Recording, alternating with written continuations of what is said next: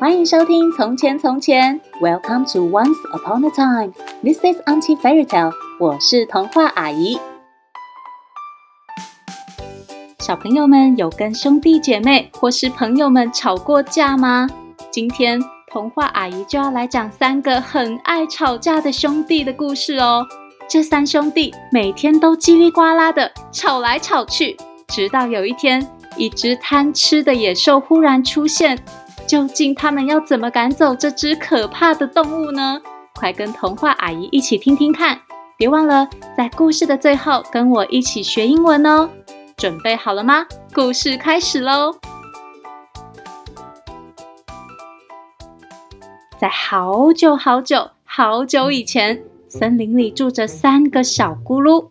小咕噜和一般的小朋友一样，只是他们过得很原始，没有电视。没有手机，也没有玩具，因为森林里已经有太多太多有趣又好玩的东西了。对他们来说，吃东西非常容易。面包树丛中长满了圆面包，每棵树上挂满了香甜多汁的水果，池塘里充满着气泡果汁，所以小咕噜们从来不用为了吃东西烦恼，也不用为了玩耍而伤脑筋。那么，这三个小咕噜平常都在做什么呢？他们都在吵架。哦，树枝最棒了！小咕噜条宝说：“哈，绳子最棒了！”小咕噜绳宝说：“嘿，泥巴最棒了！”小咕噜泥宝说：“树枝最棒，绳子最棒，泥巴最棒，树枝最棒，绳子最棒，最棒。”他们每天不断的吵架。直到有一天，一只巨大又饥饿的嘎波象从森林里冲了出来。嘎巴嘎巴嘎巴嘎巴！嘎波象的体型比大象还大，全身上下都是长长的毛，跟大象一样有长长的鼻子，还有两只长长的象牙。嘎波象来了！嘎波象一步一步用力踱步，朝着三个小咕噜的面包树丛走了过来。哦，停下来！小咕噜条宝勇敢的一边大叫，一边朝嘎波象丢了一些树枝。可是嘎波象的毛又厚又多，树枝一下就弹开了，根本没有把嘎波象赶走。反而嘎波象一下子就稀里呼噜的把所有圆面包都吃光光了。吃完后，嘎波象转身发现旁边的香甜水果树，哈，停下来！小咕噜绳宝一边大叫，一边勇敢地用绳索套住嘎波象的脚。可是嘎波象力气超级大，根本不在意脚被绳子套住了，反而拖着小咕噜神宝到处走，还把树上香甜多汁的水果全部吃光了。接着，嘎波象又发现了果汁池塘，嘿，停下来！小咕噜泥宝一边大叫。一边趁着嘎波象还没走过来，围着池塘挖好一座泥巴护城河。可是嘎波象实在是太高大了，它一脚就跨过护城河，咕噜咕噜的把池塘里的气泡果汁喝光光了。喝完还打了一声超大声的嗝。嘎波象吃饱喝足离开后，小咕噜条宝叹着气说：“哦，树枝不是最棒的。”小咕噜绳宝同意的说：“啊，绳子不是最棒的。”小咕噜泥宝失望的说：“嗯，泥巴也不是最棒的。”有史以来第一次，三宝们停止吵架了。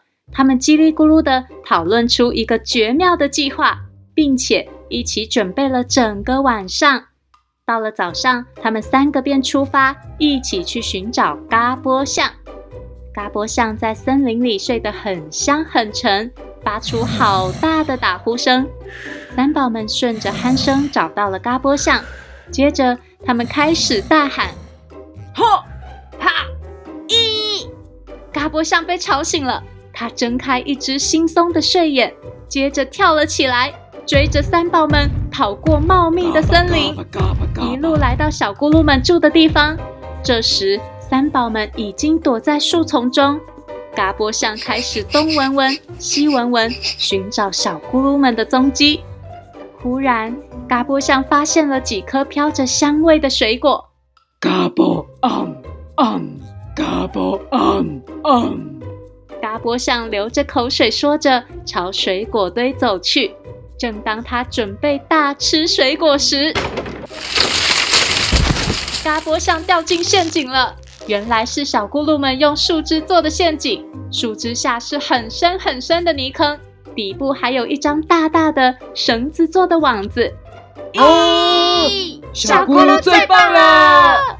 三宝们开心的叫着，但是洞里传来一阵难过的声音：嘎波哭哭。嘎波哭哭，三宝们站在洞边往下看，嘎波象看起来一点也不可怕了，反而又饿又伤心。哦，嘎波象好可怜。于是三宝们决定把嘎波象救出来。他们一边唱着歌，一边用绳子把嘎波象拉出洞里。哦啊咦，哦啊咦。嘎波象终于被救出来后，三宝们便邀请嘎波象共进晚餐。就这样，嘎波象和小咕噜们成为了好朋友。从此以后，嘎波象再也不会跑到小咕噜住的地方乱踩乱踏，也不会把所有东西吃光了。甚至，嘎波象还用它的大力气、长鼻子帮助小咕噜们用绳子和树枝搭出荡秋千。还挖了一个很大的泥坑，做了一个漂亮的游泳池。之后，三宝们再也不吵架了。他们学会团结合作，还有用他们最爱的树枝、绳子和泥巴，变出更多厉害又好玩的东西哦。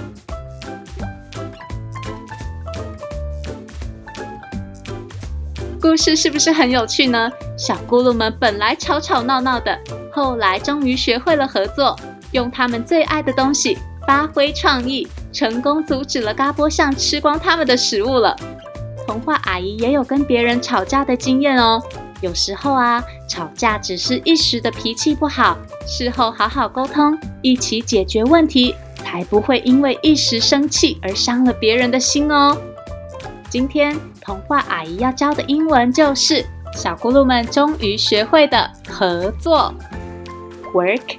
Together, work together。比如，小朋友想和兄弟姐妹或是朋友一起收拾地上的玩具，就可以对他们说：“Let's work together. Let's work together.” 记得要常常练习哦。如果你有想听的故事，或是有话想对童话阿姨说，欢迎到“从前从前”脸书粉丝团留言，童话阿姨会在那边和大家聊天哦。谢谢收听《从前从前》，Thank you for listening。我们下次再见喽。